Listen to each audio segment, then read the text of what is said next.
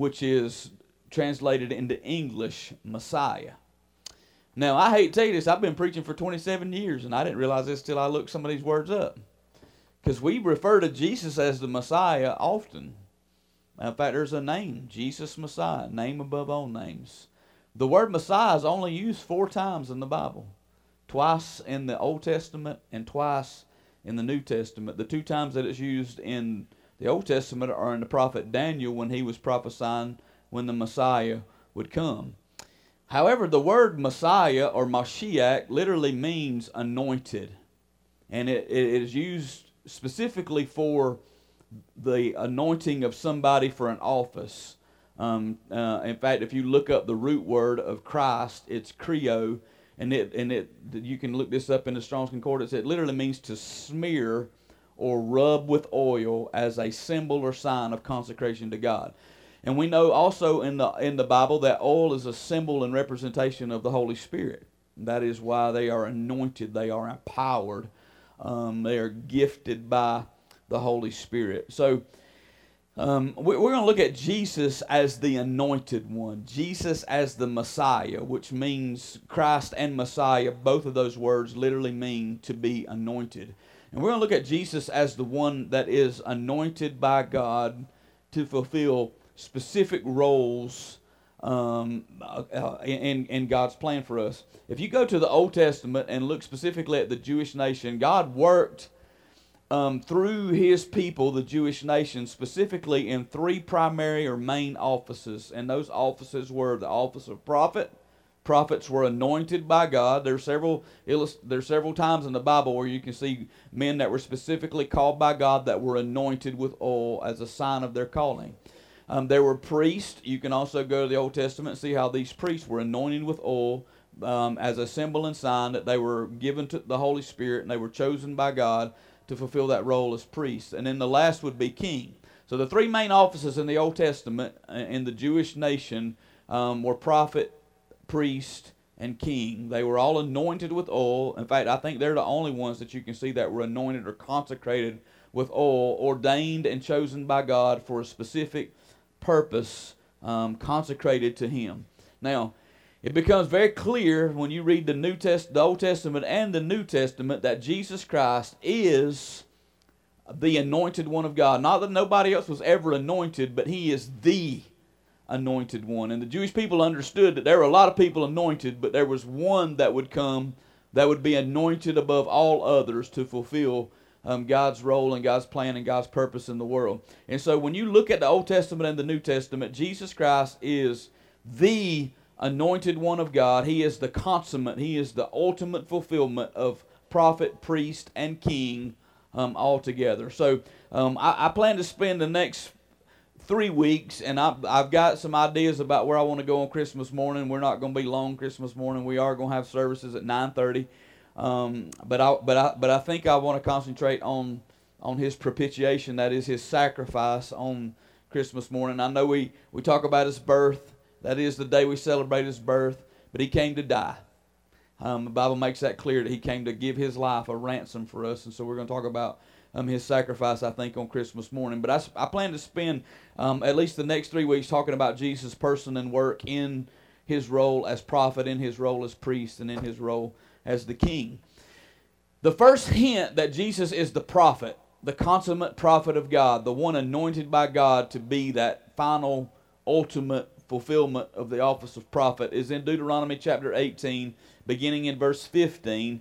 And this is Moses writing to the people. This is um, some call Deuteronomy, Moses' last will and testament. He is rehearsing everything that um, that the people need to know before they enter into the promised land. Um, he won't get to go into the promised land, but he is turning the reins over to, to Joshua and reiterating all of the covenant, making sure they understand what they have to do to get into the promised land and what they have to do to stay in the promised land.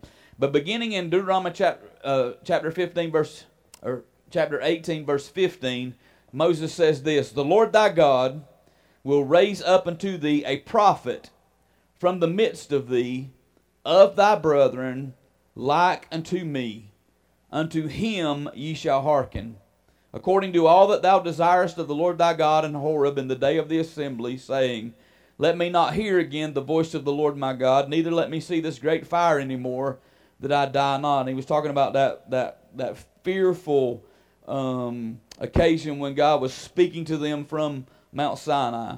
The Lord said unto me, they have well spoken that which they have spoken. Verse eighteen goes back to the prophecy. I will raise them up a prophet from among their brethren, like unto thee, and will put my words in his mouth, and he shall speak unto them all that I shall command him. And it shall come to pass that whosoever will not hearken unto my words, which he shall speak in my name, I will require it of him. So Moses is looking ahead. And, and, and, and you know, I, God revealed a lot of things to Moses on Mount Sinai. A lot a lot of what was revealed to him on Mount Sinai um, was those first five books of the Bible, the history of those first five books of the Bible. It wasn't just the law. God didn't just... Moses didn't spend forty days on the mountaintop with God just to get the Ten Commandments. He got everything that God wanted him to know for his dispensation in that particular time, and told him also about some things that were to come. And this is one of those prophecies. Moses was not known as a prophet, but he was a prophet in that he foretold what they could expect and, and how God expected them to live and, and what they were about to inherit. And he also looked way ahead to a future time when, when God said, uh, Moses said to them, God's going to raise up another prophet, and and and, and you're going to gravitate toward him. You're going to hear him. Um, it, it, it's clear from this passage of Scripture, from the rest of the New Testament, there were a lot of prophets that followed Moses, but Israel took Moses' words here to mean that God was going to send more than just a mere prophet. He was going to send the prophet. He was going to send that prophet. And so they started looking for him. They started looking for a prophet like unto Moses that would show them um, how to be led out of bondage into a land of promise, not here in this world, but in uh, in the world that's to come. And the New Testament confirms that Jesus Christ is indeed the prophet that Moses spoke of in Deuteronomy chapter eighteen. I'm not going to read these verses. She's going to put them up behind me. But if you look at John chapter one, verse twenty-one, Um, people began to ask questions about who John the Baptist was. They asked him if he was the Christ, and he said to them, no, I'm not the Christ. Uh, and then he went on to say in that twenty-first verse that I'm not that prophet.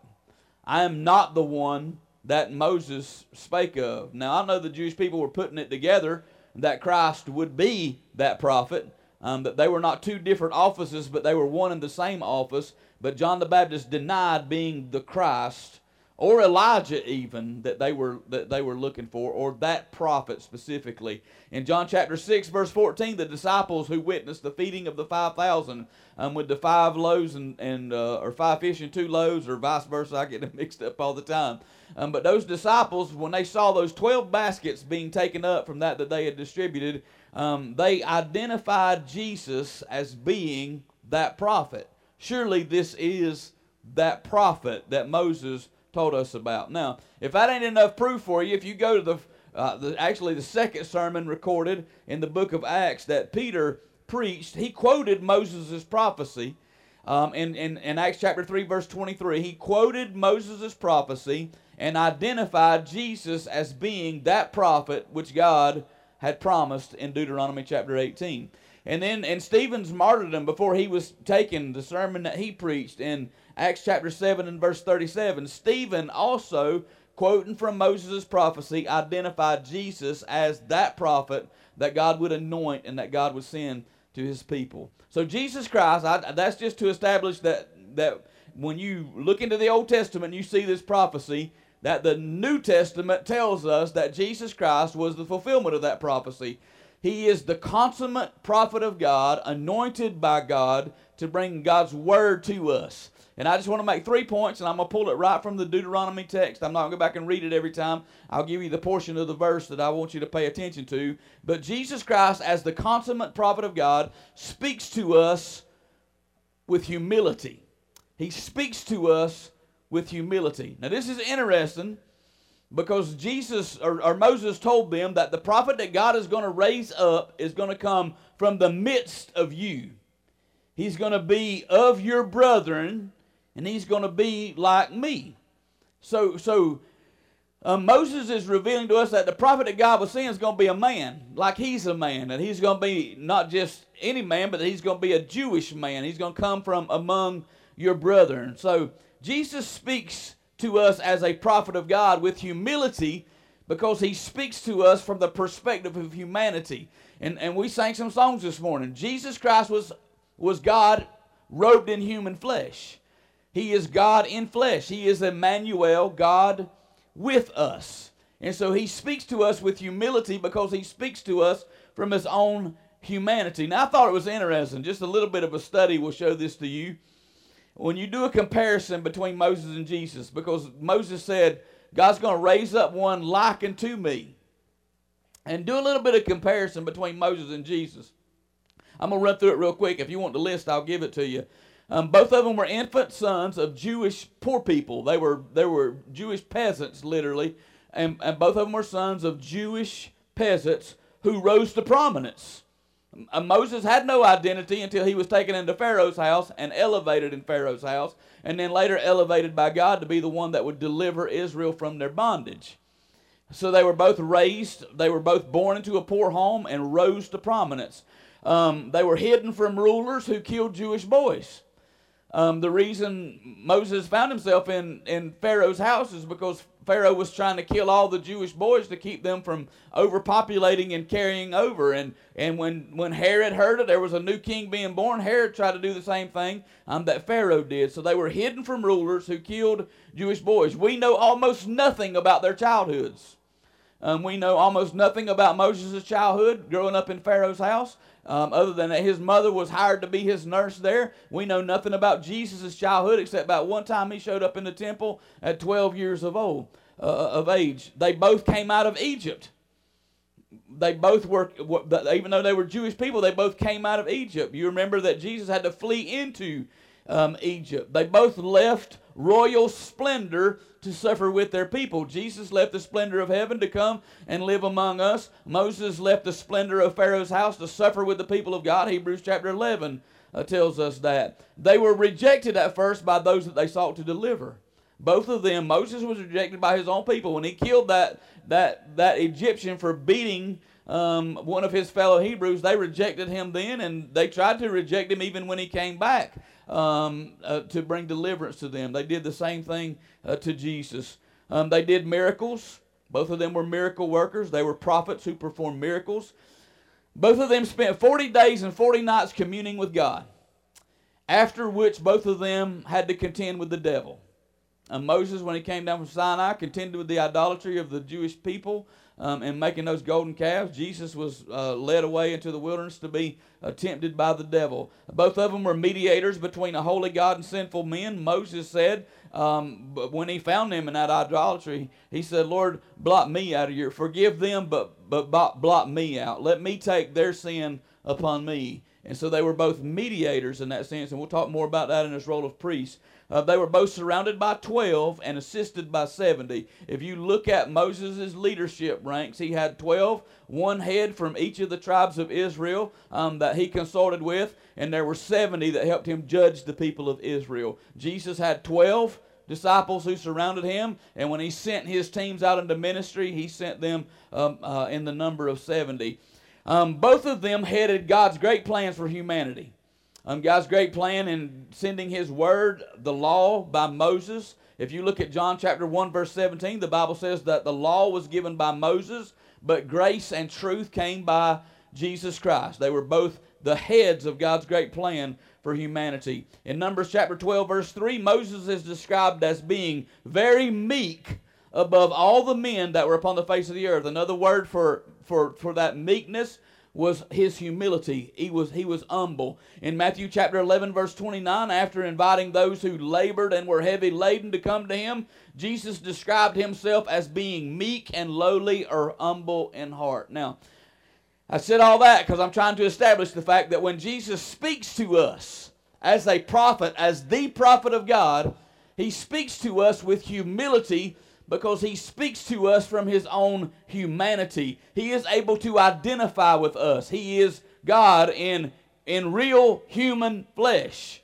He is God robed in human flesh. And the Bible says um, that, that in Hebrews chapter four, verse fifteen, that he was touched with the feeling of our infirmities. He knows what it feels like to live in a flesh and blood body. He was in all points tempted like as we are, yet without sin.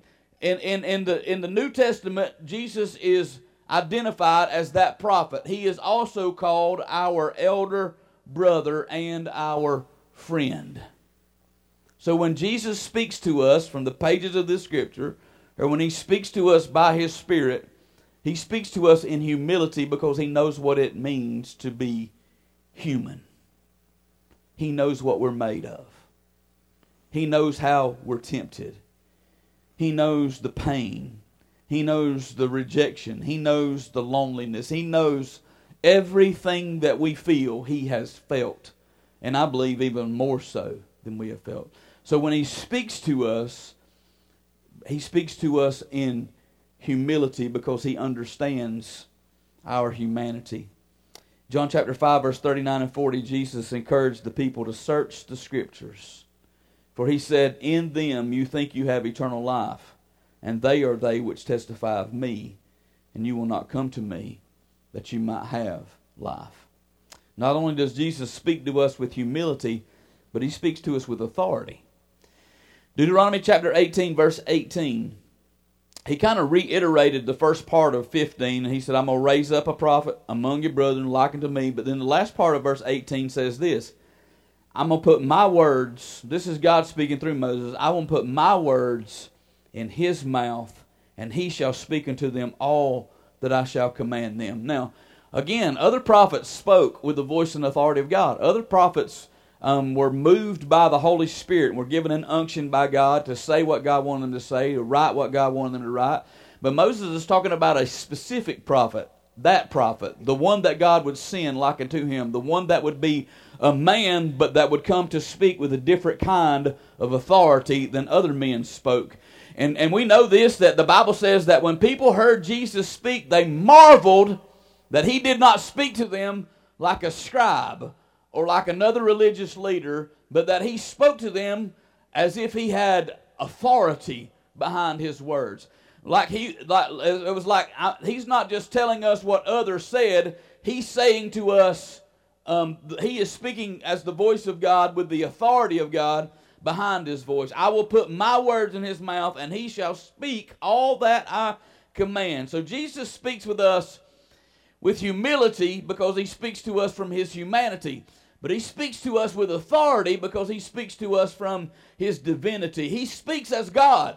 When Jesus spoke, he spoke as God, manifested to us in human flesh.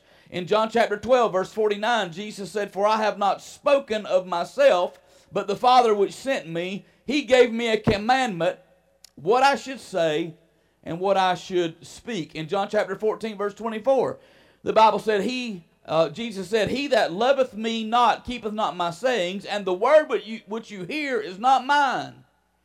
What I'm, what I'm telling you is not my words, but it is the Father's that sent me. So God is speaking to us through his Son, and Jesus speaks to us in humility because he's human, but he speaks to us with authority because he's God.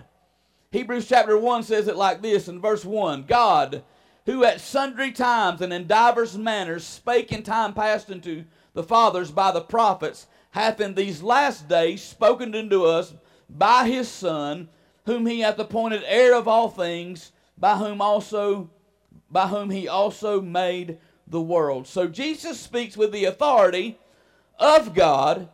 He speaks with authority as God. You remember how John introduced Jesus in John chapter one, verse one. In the beginning um, was the Word, and the Word was with God, and the Word was God. And you look at John chapter one, and, G- and John clearly identifies Jesus as being the Word of God that was God. So Jesus speaks to us with the authority of God, from God, and as God. And God spoke to us in times past through the prophets, but in these last days, he has spoken to us through Christ his Son.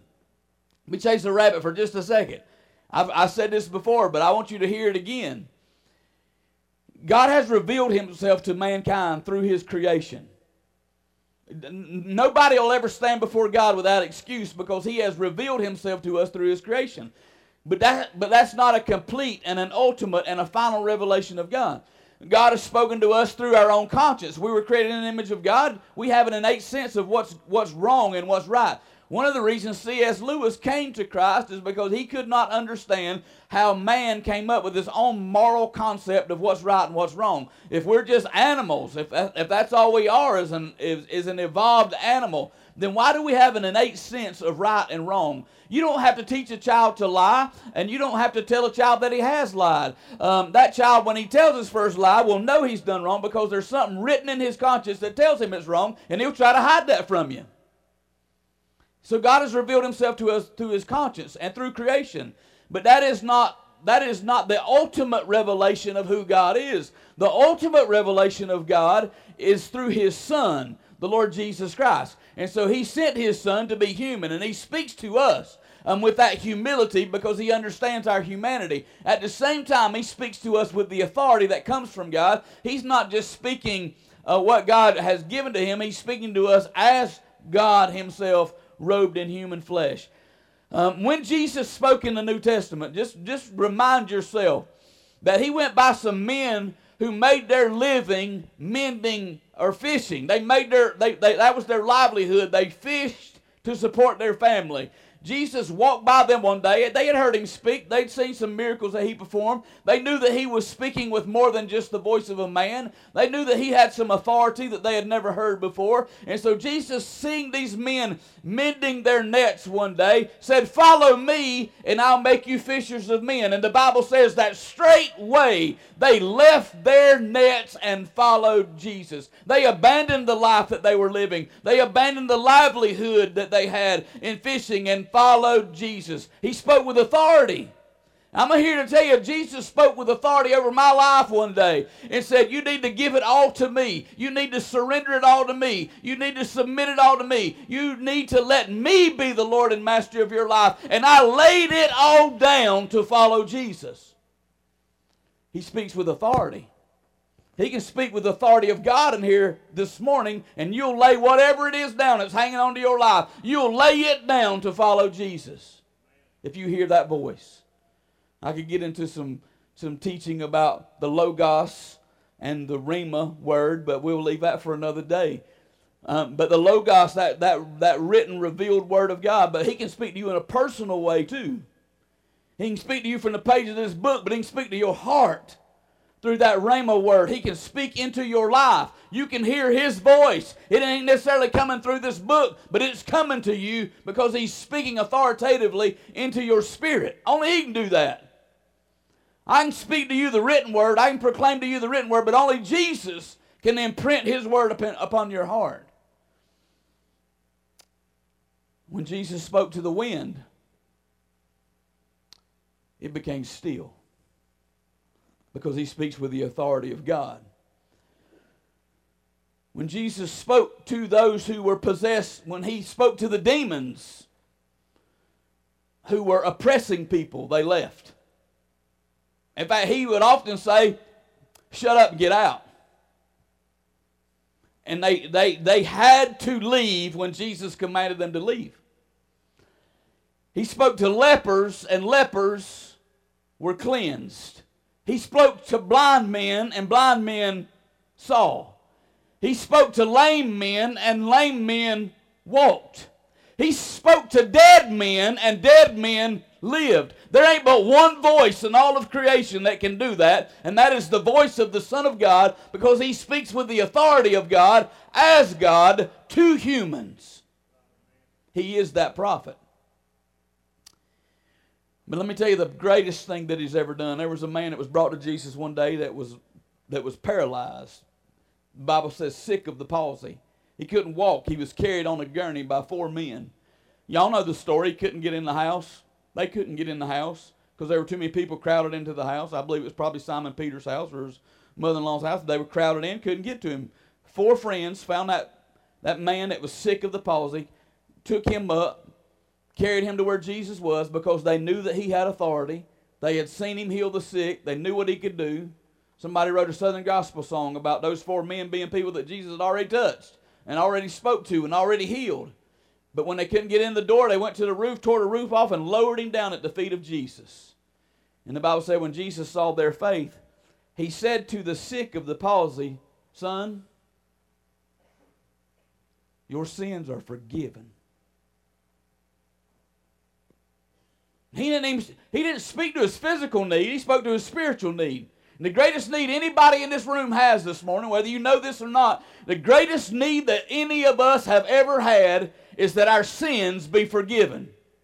One of our devotional verses this week was, was Romans chapter six, verse twenty-three. For the wages of sin is death. That's the worst news that humanity has ever heard, because that's not just a physical death. That's a spiritual death. That's a separation from God that lasts forever and forever and forever. The wages of sin is death, and we all owe that. That's what we deserve. We all deserve hell. We all deserve to be separated from God. We all deserve to be separated from good. And if you don't believe that, you don't know what the Scripture says. The Bible says that there's none of us righteous, not even one of us, that all of us have sinned and come short of the glory of God, and that we're not pursuing Him, but that He's pursuing us.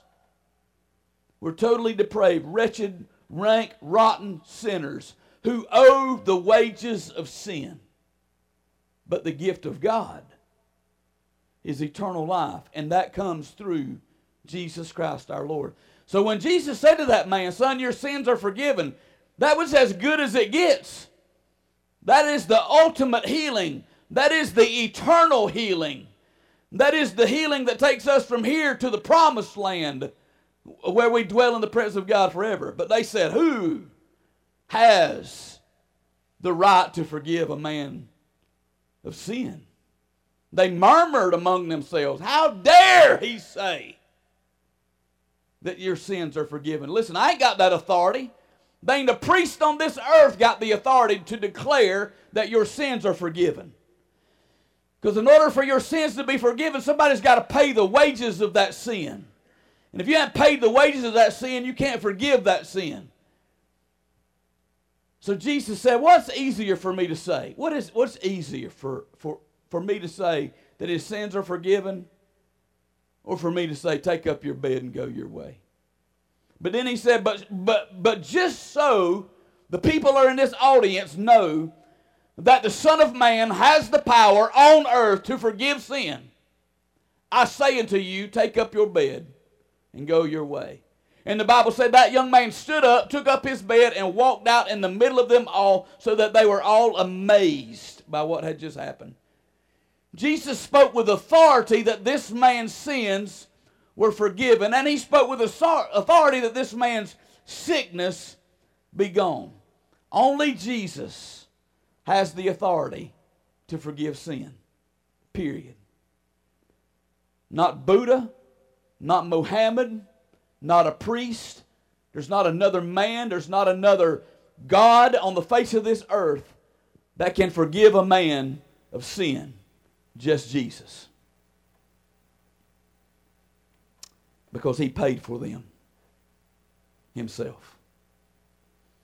And then the last point is that Jesus is the consummate prophet of God who speaks to us with humility, speaks to us with authority, but he also speaks to us with finality. That nineteenth verse, here's what God said about that prophet. Whoever does not listen unto my words that he speaks in my name, I will require it of him.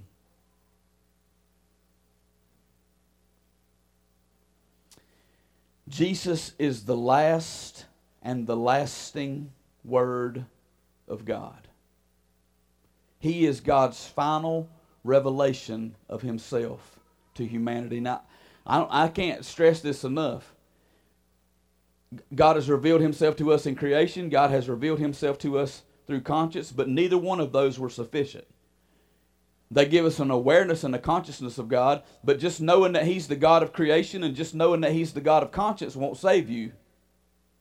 That's where the agnostics are. That's where the that's where the that's where those men stand, like C S Lewis was at one time. I know that there's something in creation that testifies of a divine designer. I know that there's something in my conscience that has instilled in me a sense of right and wrong. But just knowing those two things won't save anybody. There are a lot of people that are there. But Jesus Christ is that prophet of God who is God's final revelation of himself. He reveals to us who we are, what we need, and he reveals to us who he is and what he can provide as that prophet of God. So he speaks to us as the final revelation of God himself. Now, the entire Bible, Old Testament and New Testament, is about Jesus. Now, you can find all kinds of different subjects to discuss from the Bible. But the truth of the matter is, is that from the first pages to the final pages, the whole book is about Jesus.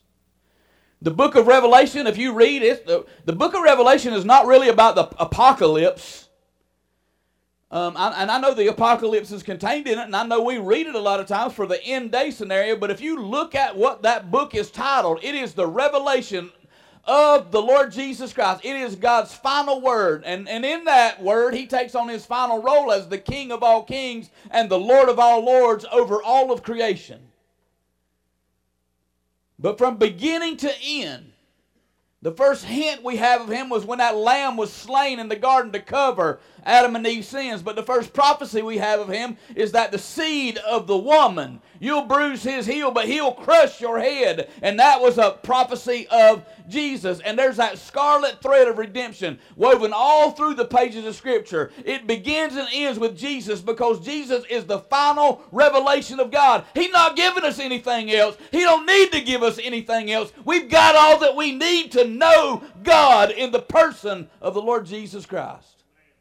He's God's final revelation, the last revelation, the lasting revelation. If you receive Jesus as Lord and Savior of your life, the Bible says that all the promises of God are in him, yes, and in him, amen.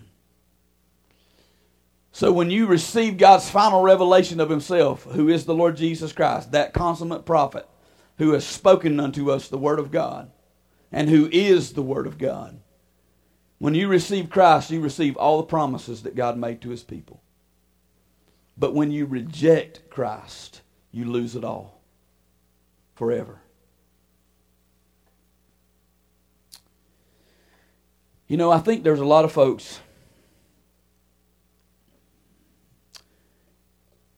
who are sadly mistaken that in the end they get to be their own judge. And there are people today that live like that. I'm I'm a good guy. I'm a good girl. I, if you've never run into some folks like that, I could introduce you to some. What do I need a Savior for? I treat people good. I love folks. And there ain't anything wrong with doing all that. But if you don't have Jesus, you don't have what you need to save yourself. You don't have what you need. And, and listen to me, in the end, we don't get to be our own judge because Jesus really is God's final word. You know who's going to speak the last word over your life? It ain't going to be me at the cemetery. It won't be another preacher at the cemetery. The one that speaks the final word over your life is the Lord Jesus Christ. The final authority to judge the world is given to Jesus.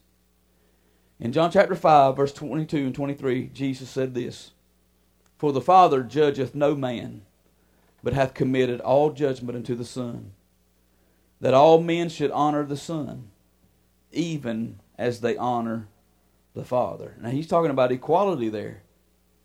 You, if you, if you honor the Son, you honor him as you honor the Father. And he went on to say, "He that honoreth not the Son, honoreth not the Father which hath sent him."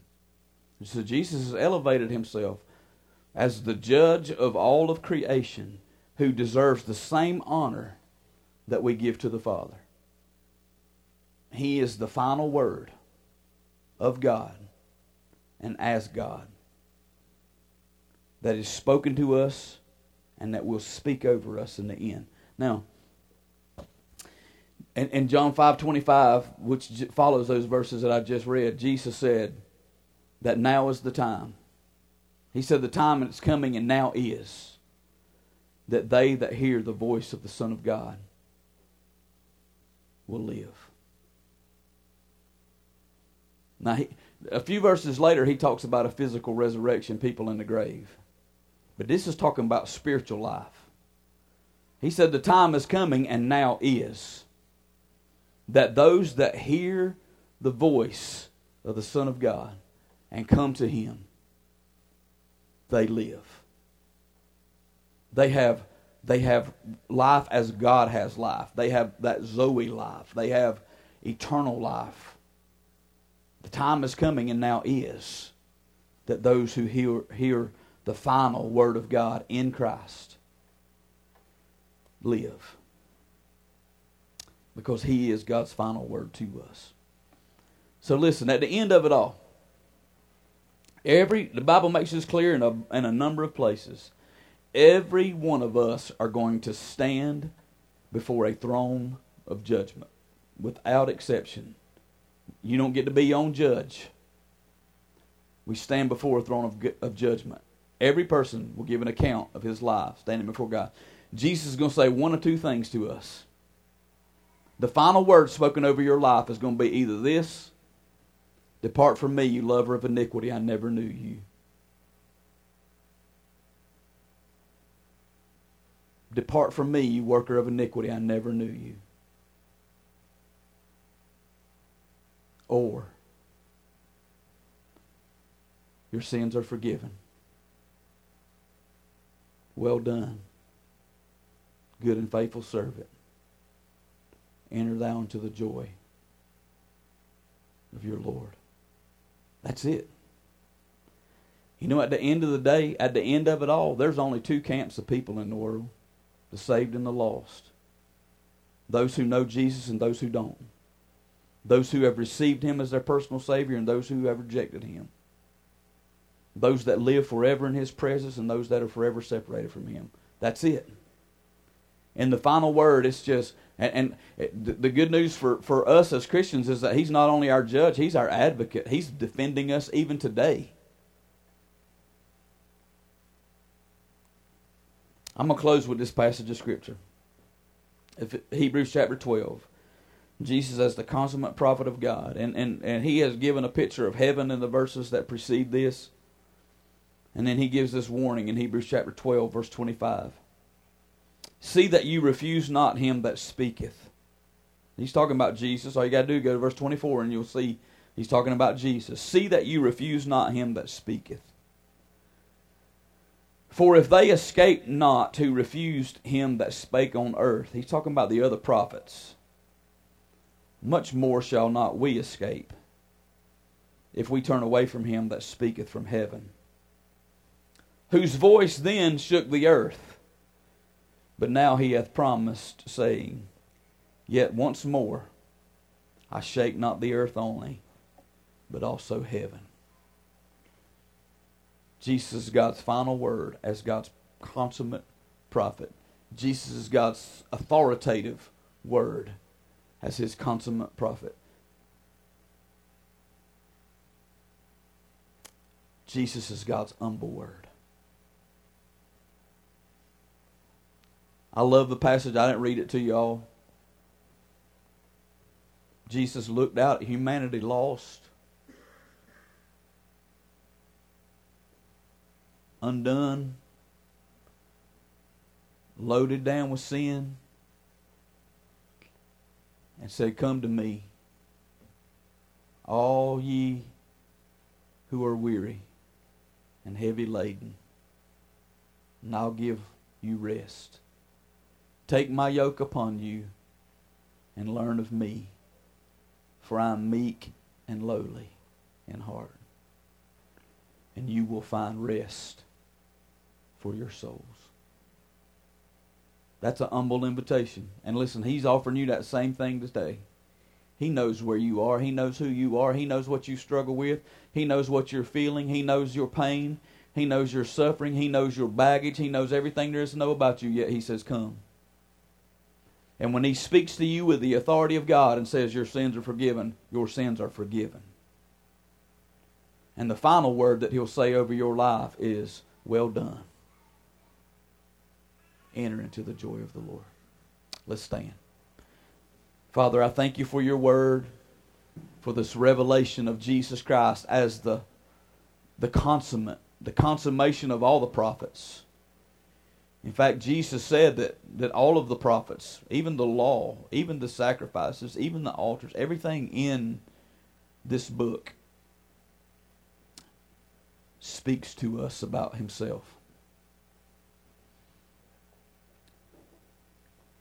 God, I've done my very best to make much of Jesus this morning. I can't lift him up any higher than he lifted himself up on that cross. But as much as human words can do this morning, I've I've tried to elevate him, reveal him as that that humble and authoritative and final word sent from heaven to speak to us as the God-man. And your word makes a promise that where Jesus is lifted up, that he would draw all men into himself. And so right now, Father, I ask you to do what I can't do and touch the heart and touch the mind. The words that I've spoken have gone into the ears. They've been heard. But they can be heard with the ears and not heard with the heart. And I pray this morning that you'd make your word effective in touching the heart. And if there's one person here this morning that has not surrendered themselves at the feet of Jesus as Savior and Lord, that today would be their day of salvation. Lord, even in this very moment, I pray you'd speak to them. I remember that night that you spoke to me, just out of the blue. Not an audible voice, but a still small voice that spoke into my spirit and just let me know how much I need you. I do that right now for that one this morning in this house. As one old evangelist used to say, save the one this morning that's closest to hell. Snatch them back. May they hear the voice of God and receive him so that they might live. This we pray in Jesus' name. Amen.